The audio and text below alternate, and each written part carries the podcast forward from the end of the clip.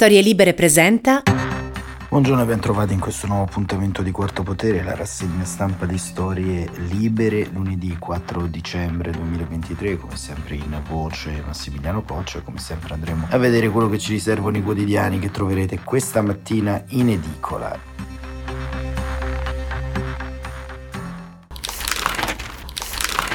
Partiamo dalle prime pagine per entrare all'interno dei quotidiani. Il Corriere della Sera apre con l'adunata sovranista di Matteo Salvini a Firenze.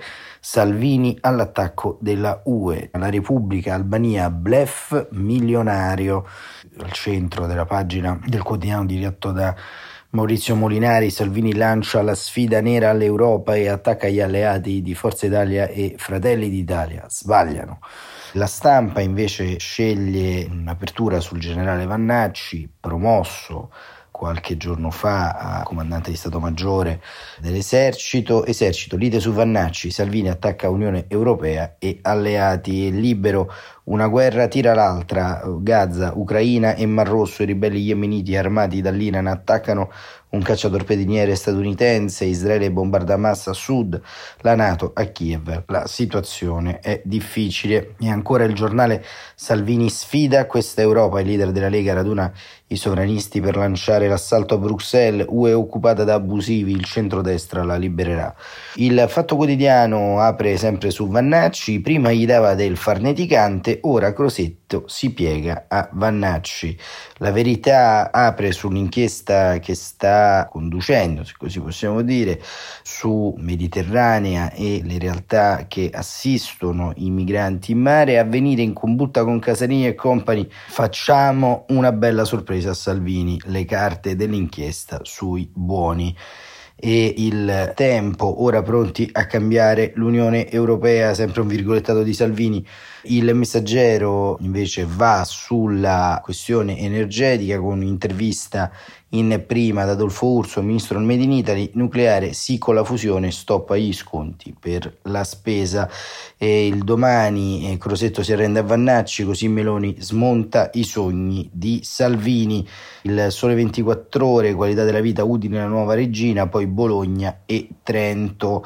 Il Gazzettino, domani parlerò per Giulia, il dolore di Papagino, non sono uno bravo con le parole ma sto scrivendo un testo, Chiesa grande per un messaggio di grande partecipazione. Domani si svolgeranno appunto i funerali di Giulia Cecchettin dopo appunto qualche settimana dal drammatico 11 novembre. Ma entriamo appunto nella fogliazione dei quotidiani e andiamo a leggere il primo editoriale di quest'oggi, che è proprio sulle elezioni in generale, non solo sulle elezioni europee, ma sulle elezioni del 2024.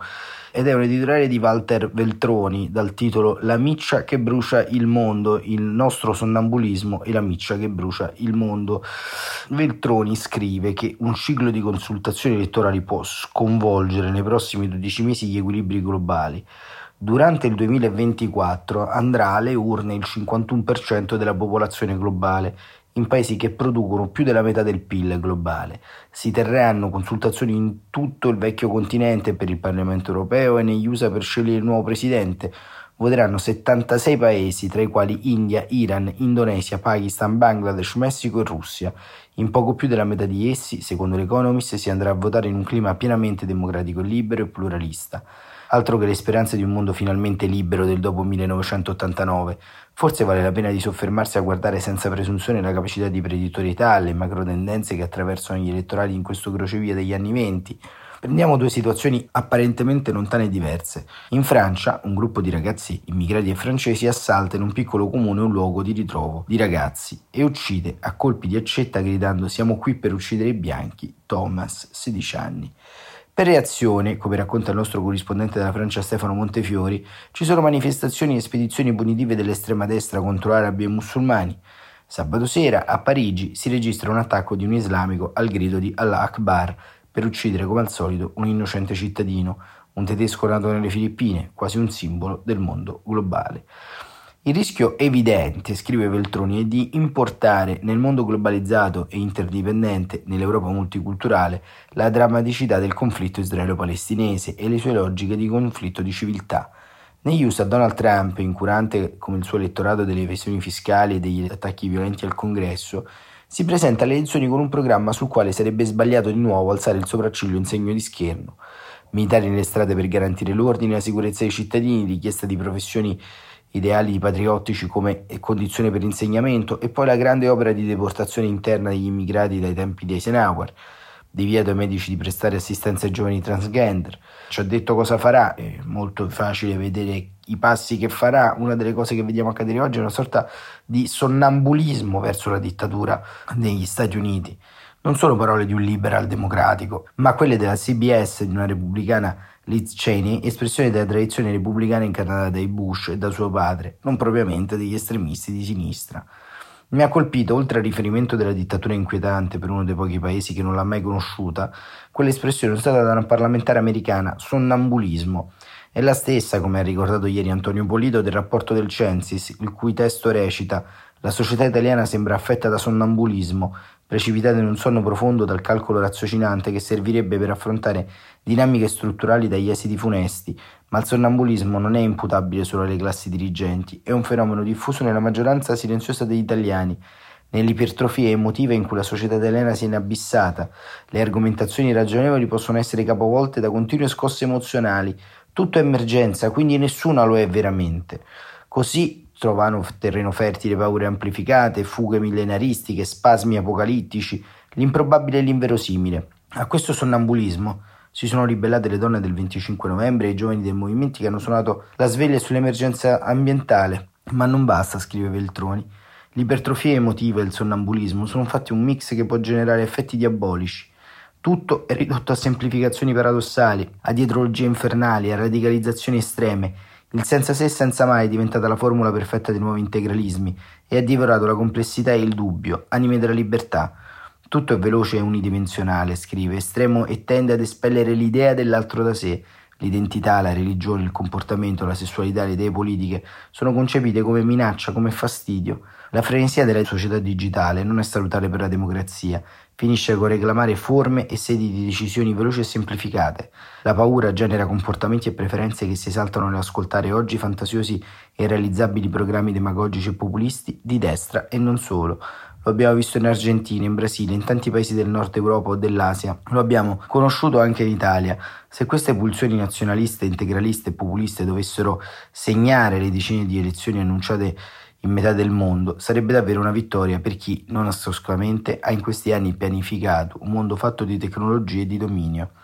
Ha scritto un filosofo, quando i cittadini interagiscono con bot che riproducono opinioni e vengono manipolati, quando nei dibattiti pubblici intervengono attori la cui provenienza e le motivazioni restano del tutto oscure, la democrazia è in pericolo. E se la paura e l'ansia, sentimenti di questo tempo, si aggirano per una prateria sprovvista di reazionali speranze, di capacità di far valere la bellezza e l'utilità della democrazia come strumento per la sicurezza personale e sociale, per la formazione di un'idea alta di comunità come luogo di possibilità individuali di vita armonica, l'esito rischia di avvalorare le previsioni più cupe del destino della conquista più grande del Novecento, quella ottenuta vincendo a caro prezzo la Shoah e i Gulag. Sarà il nostro tempo quello di inedite forme non novecentesche di dominio assoluto, di dittatura, di nuova riduzione dei cittadini a sudditi sprovvisti di libertà reale? È un tema sul quale destra e sinistra, quelle democratiche, farebbero bene interrogarsi, prima che sia troppo tardi. E Walter Veltroni coglie il punto problematico che abbiamo anche più volte sollevato parlando dei vari conflitti in giro per il mondo, della linea rossa che connette l'Iran, Hamas, la Russia, la Cina e tutte quante quelle situazioni in cui si vive una sorta di protagonismo di una internazionale del male. E da questo punto di vista ci sono forze politiche che auspicano questa sorta di caos permanente intorno alle vicende politiche del nostro continente e una su tutte è ovviamente la Lega di Matteo Salvini, Lega che ieri si è ritrovata a Firenze per un raduno a dire il vero sopravvalutato dai media ma sottovalutato dalla cittadinanza e dalle persone. È il secondo flop di Matteo Salvini in termini pratici, il primo c'è stato con una manifestazione assai bislacca in difesa dei valori dell'Occidente che doveva essere una sorta di Oriana Fallaci Pride, salvo poi che la famiglia di Oriana Fallaci ha per vie legali interdetto l'utilizzo del nome della scrittrice alla Lega di Salvini, e ieri appunto a Firenze, città di La Pira, città dell'ex presidente del Parlamento europeo David Sassoli, città di forti tradizioni democratiche, Salvini ha portato il suo manipolo di alleati imbarazzanti, una sorta di brigata dei mostri in varie declinazioni, per quello che sarebbe dovuto essere, diciamo, una sorta di controaltare in risposta all'Europa che in questi anni si è costruita. L'evento non è andato un granché bene, molte le defezioni, molti videomessaggi, molti in bocca al lupo simbolici, ma il nodo rimane, ovvero quello di una destra di governo in Italia rappresentata dall'ECR di Giorgia Meloni in Europa, che, come dire, ha intrapreso un percorso per forza di cose di stabilizzazione delle proprie rivendicazioni europee, a curare la parte più connessa all'Europa, quello del PNRR, Raffaele Fitto, che certamente non è un pericoloso estremista, e cerca in qualche modo di far evolvere anche una sorta di Fiuggi europea, quel modello di destra che in termini politici a Bruxelles crea qualche imbarazzo. E sempre sul Corriere della Sera Roberto Gressi però fa una riflessione su quanto la puntata di Matteo Salvini sia rischiosa in termini politici.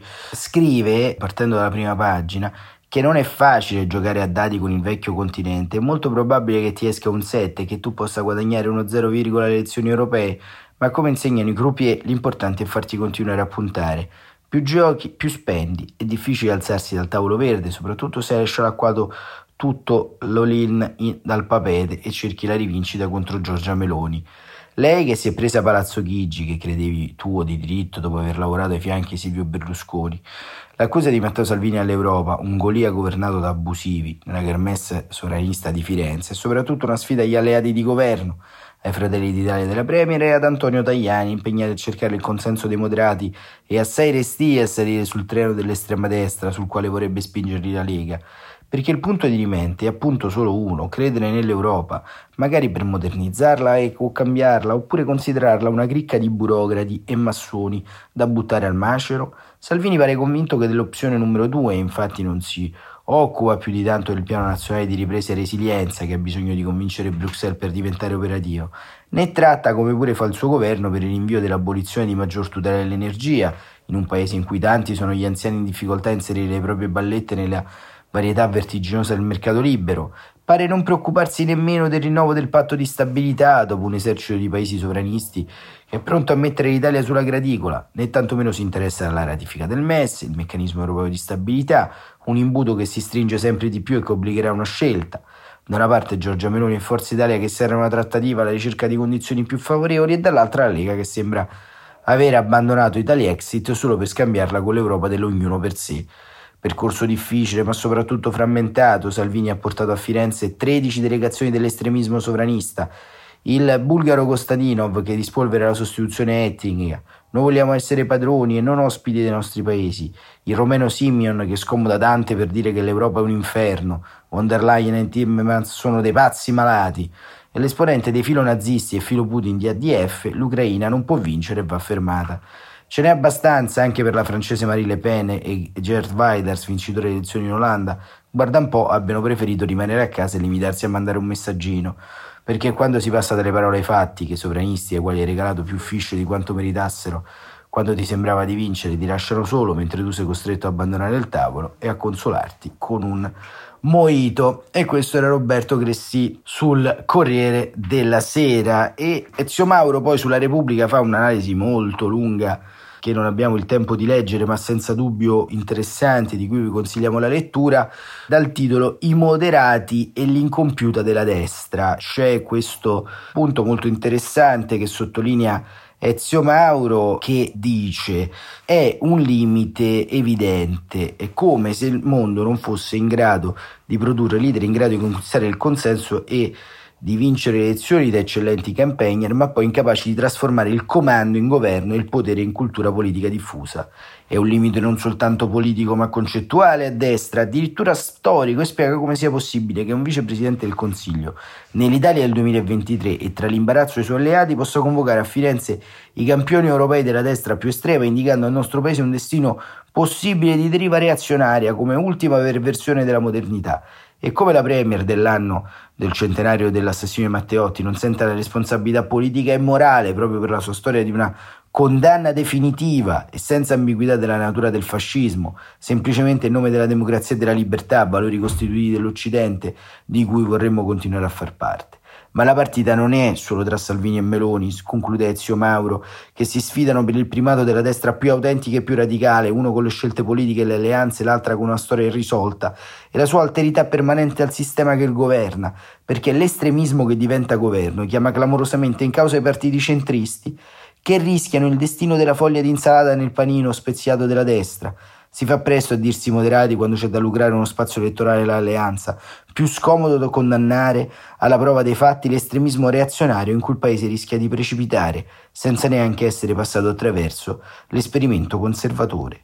E questo era Ezio Mauro sulla Repubblica, che chiude un po' il quadro concettuale, questo viaggio all'interno delle paure e delle speranze che alimentano l'anno che verrà, il 2024, ma soprattutto che riporta ancora una volta lo scontro sulla protezione della democrazia, sulla sua fallibilità contro i regimi autarchici, ma anche contro delle derive interne di natura diversa dal nostro mandato costituzionale. E allora nell'arco di questi mesi avremo modo di riflettere su come questa tendenza antidemocratica si sta radicando nel cuore anche del dibattito pubblico, anche delle famiglie più progressiste all'interno del dibattito pubblico, anche con una polarizzazione estrema ed estremizzata di qualsiasi contenuto, di una verità che viene presa per buona da video, da dichiarazioni, da entità fallaci. Anche su questo si degenera una società. Vi ringrazio come sempre per essere stati in ascolto di questa rassegna stampa. Torniamo domani mattina come sempre alle 7:45. Grazie per essere stati con noi e buon proseguimento di settimana.